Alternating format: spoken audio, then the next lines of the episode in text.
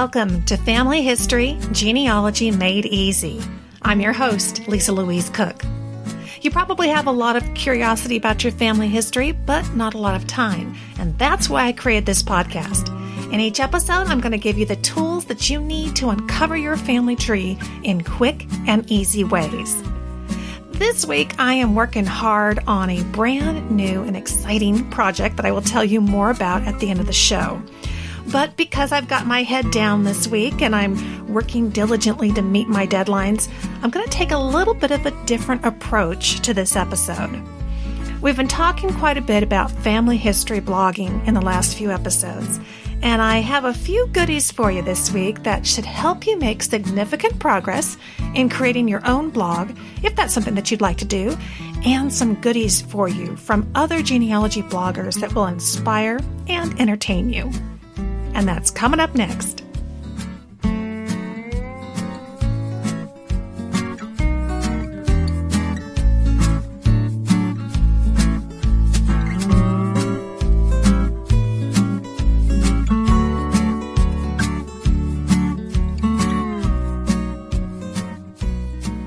Really enjoy reading genealogy blogs that share insight into how the bloggers' research has enriched their lives, and I particularly enjoy reading the family stories that they uncover along their journey.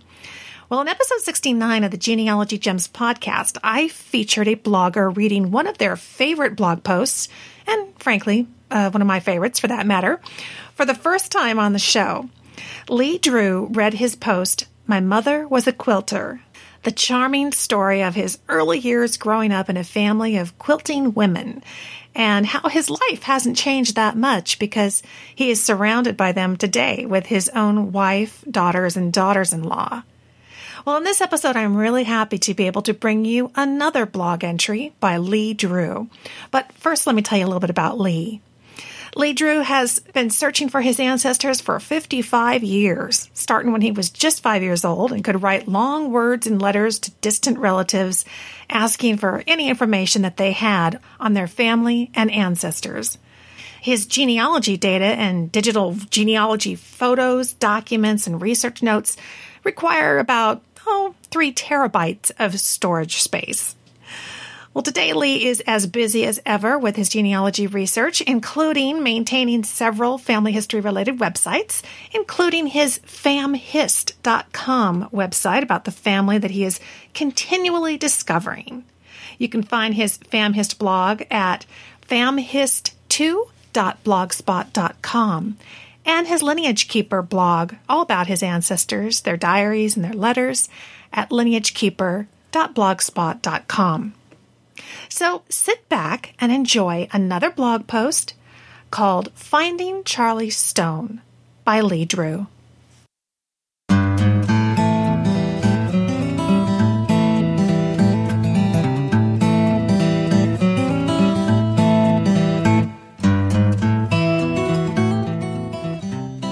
This is Lee Drew with the Fam Hist blog.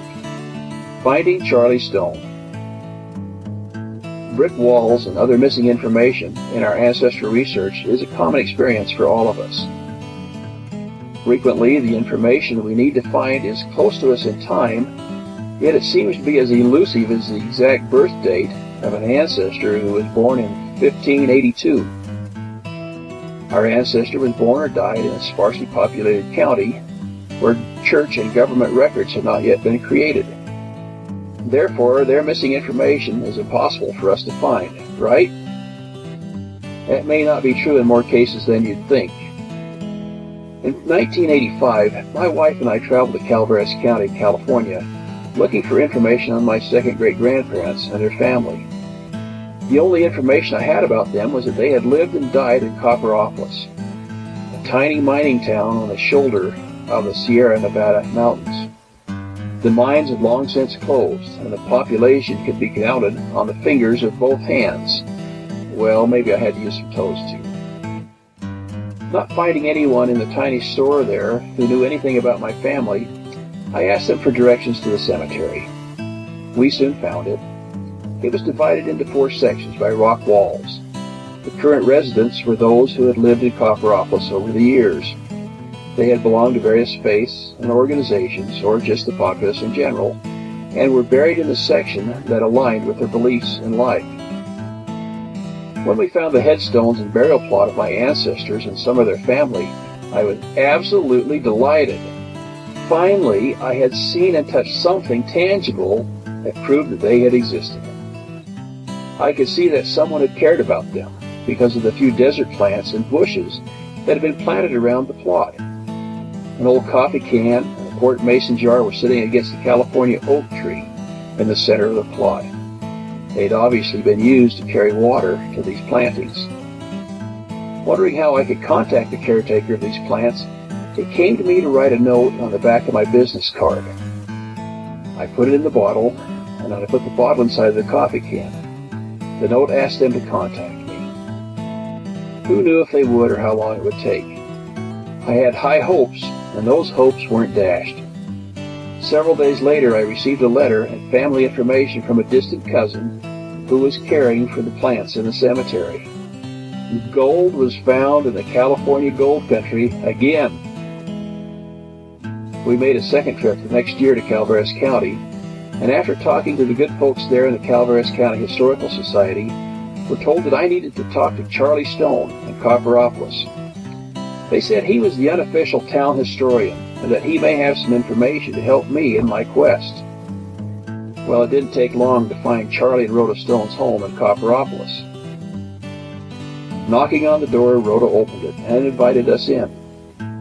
One whole wall of their living room was covered from floor to ceiling with stacks of paper, books, and documents about early Copperopolis, Calaveras County. They were writing a book about the area, and all these records were part of their research. Charlie came home a few minutes later, and after we introduced ourselves to him, and I related my quest to find my ancestors, his face lit up, and he said, I have something for you, and his hand shot out, right here. Reaching into one of the towering stacks of paper, he pulled out a dozen pages. I held my breath thinking the entire thing was going to come down in an avalanche and bury both of us. Charlie knew his stacking skills better than I. He turned to me and said, These are the records of your people. Here are their birth, marriage, and death dates, and the places where those things occurred. Looking a little bit longer, he said, Oh, by the way, here's a photo of your great grandmother in her buggy when she was a young woman. It was taken on the day that her buggy flipped when the horse ran away. The baby landed in a bush and wasn't hurt, but neither was your great grandma. For me, time stopped. The grin on my face was permanent. He offered to make copies of all of the records for me and the photos, and off we went up the hill to the telephone company service trailer to make them. I had in my hands something more precious than gold, in my estimation. When we walked back down the hill, he stopped and he thought for a few minutes longer, and then he said, That isn't all of the information I'm supposed to give you. Moving several inches of paper around on his desk, he retrieved a slip of paper with a name and address on it. This is the name and the address of your cousin. He stopped here to talk to me early last summer, riding his Harley motorcycle, and looking for any information on the family. I told him there aren't any of them still here, but he gave me his address and name just in case anyone else in the family ever showed up. As soon as we got home, I wrote my cousin a letter and sent copies of all of the common ancestry that I'd found in my lifelong ancestral quest. Three days later, I received a telephone call. He asked if I was the person who had sent the letter and the information. When I said yes, he asked how I'd gotten his address. I told him the story about visiting Charlie Stone and that Charlie, true to his word, had passed his name and address on to a family member who was looking for the family and for our ancestry. The line was silent for about a full minute. When he started to speak again, he was still suspicious of me. We talked for a moment. He finally told me that due to problems in his life, none of his accounts, any ownership papers, or other records existed in his name. Everything had been put in his wife's maiden name. He said that it was impossible for Charlie Stone to give you my address. I've never heard of Charlie Stone. I haven't been to Copperopolis for over 40 years. I don't have a motorcycle. We only moved in our, to our current home, oh, just a few months ago, long after the date that you said I had visited Charlie. Well, we continued to talk. He understood that I was real and not after anything else. As we visited about our families and ancestry, I discovered that he'd lost all contact with his own family. I told him about his aunt and uncle, who were buried in Copperopolis. They'd raised him as a young man. He hadn't seen them since he left their home many, many years earlier. Tender moments and comments ensued when he finally had to hang up because he could no longer control his emotions. Brick walls came down both in my ancestral quest and in my family search due to my visit that day with Charlie Stone. Was I guided by an unseen force? You better believe I was, and I'm extremely grateful for it. Charlie wrote his book. He's gone now.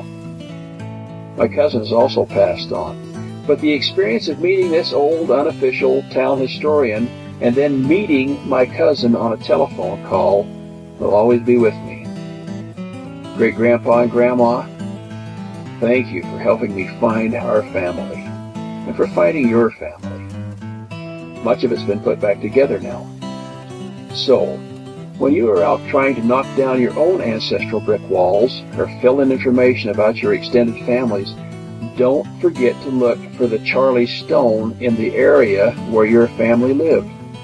You never know what will turn up or who you'll meet as a result. Best in your ancestral quest.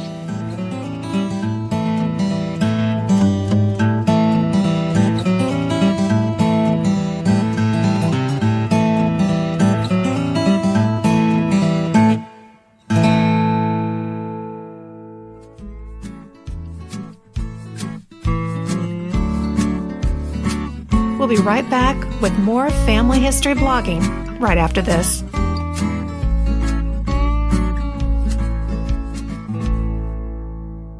I have another talented genealogy blogger for you in this episode. But before we hear from her, I want to say that I hope that you took a few minutes to follow the steps outlined in episode 40 of this podcast and that you got your own blog started. Now remember, you don't have to make it public, so you can dabble all you want and only share it if and when you're ready. Well, to help you along and for you visual learners out there, I've produced two videos for you that walk you through those same steps that we discussed in episode 41. But in the videos, I show you live on the computer screen just how it's done. So head to my Genealogy Gems TV channel at YouTube to watch How to Blog Your Family History, Parts 1 and 2. And if you like what you see, I'd appreciate it if you gave the videos five star ratings. You know, good ratings always encourage new viewers to take a moment and try the videos out. And of course, feel free to leave your comments right there on the video pages. And rest assured, there are more videos to come because we have only scratched the surface in creating your blog and actually getting you blogging. You can find the Genealogy Gems TV channel at youtube.com slash user slash genealogy gems. And I'll also have that link for you in the show notes for this episode, which is number 41. Okay, let's get to some more good stuff. And this goodie comes from Amy Coffin, who has a master's in library science and she's an avid genealogist who specializes in the use of Web 2.0 technologies to really maximize her research results. Her experience in the library world has led to a firm belief in the benefits of social networking and blogging to enhance the genealogy experience. Through her website, amycoffin.com, Amy offers ideas on how others can maintain blogs and open up their own family history to whole new levels. When she's not helping her clients with their research, Amy shares her own personal genealogy adventures at the WeTree blog at wetree.blogspot.com. In this brief interview, Amy shares a story about how blogging has benefited her research. So, Amy, you were just telling me, and I'd love you to share the story with the listeners about how you posting on your blog ended up surfacing some new resources in your genealogy research months down the road. What happened? Well, I had this great grandmother Gertrude, and I know pretty much all about her, when she was born, when she died, the, the, who she married, the children she had, the great ch- grandchildren, but I couldn't find her parents. I couldn't, well, I, I couldn't find her father. And I've blogged about it casually about, you know, great Gertrude and the photos and I just, I couldn't get past it and it was driving me crazy. And I left it at that. And about, I don't know, eight months later, out of the blue, I'm reading my email and it's, and there's an email from a woman who's looking for information on Gertrude. She has everything on Gertrude's family. Oh, wow. Her, her father, her grandparents, she can't, Gertrude was the one that got away to her. And she wanted to know if I had anything on Gertrude. And I had everything she could ever want on Gertrude. But I had nothing on Gertrude's family. And here she had that. And we were like two puzzle pieces that fit together. And it was really the blog that made the connection. It was right? the blog that made the connection. It was just, you know, I, it wasn't a formal, they're not formal posts, they're conversational, they're my journal. Here's what I tried to find on Gertrude today. I couldn't. I used her last name. It's an unusual last name. And I left it at that. And, you know, eight months down the road, out of the blue, I have a new cousin. I have a new history in Milwaukee. It's great. Oh, that's amazing. And I would imagine that the people that are out there surfing the net, they don't have to become devoted readers to your blog. They may just be doing surname searches or keyword searches and something about what they were looking for matched up with what appeared on your blog post, right?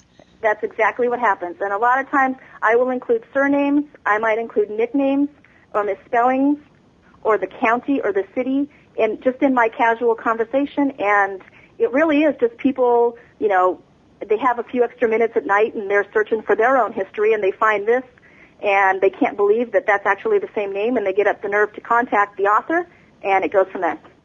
So, have you been worried at all about posting your genealogy online? That's one of the questions I get all the time. Is, you know, is it safe? Is it? Um, am I going to regret this down the road? How do you feel about it now that you've been doing it for a while?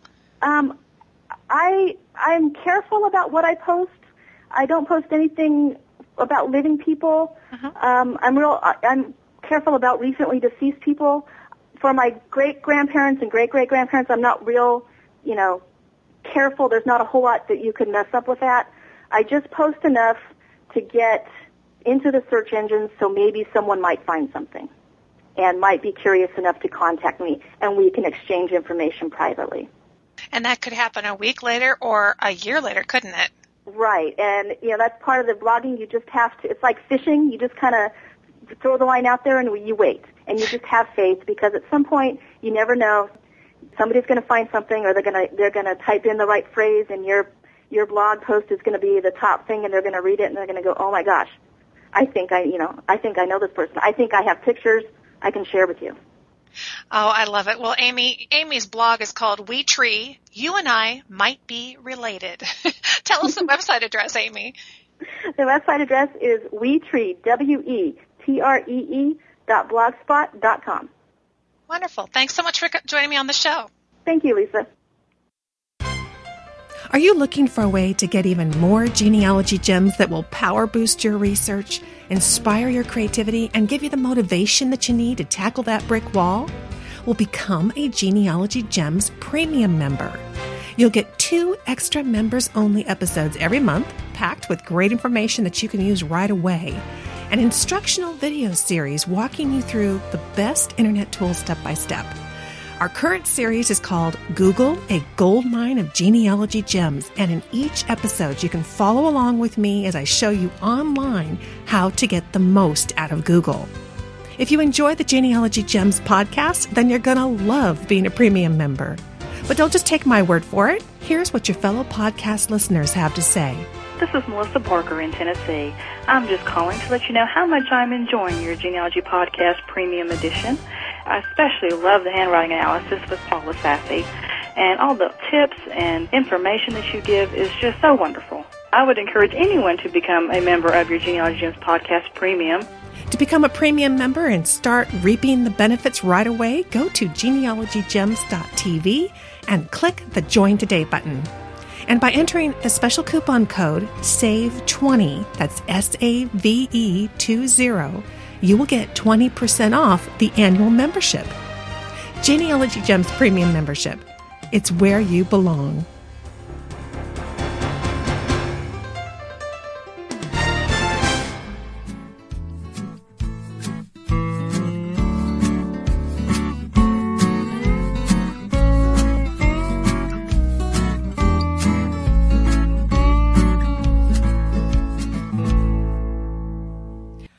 That's going to bring us to the end of the show. You'll find the show notes for this episode, which include all the links I've talked about, at my website, genealogygems.com. And there you'll also discover a lot more tips and tools for finding your family history in my podcasts, the blog posts, books, and videos. Become a Genealogy Gems premium member, and you're also going to get access to exclusive content like my full length video classes and the premium podcast episodes. We have a new one of those coming out every month. Now, if you have any questions about this episode, or if you'd like to share your experiences on how the podcast has impacted your own family history journey, I would love to hear from you. You can email me at genealogygemspodcast at gmail.com or leave a voicemail at 925 272 4021 and we might just play it here on the show. Thanks so much for listening, friend. I'll talk to you soon.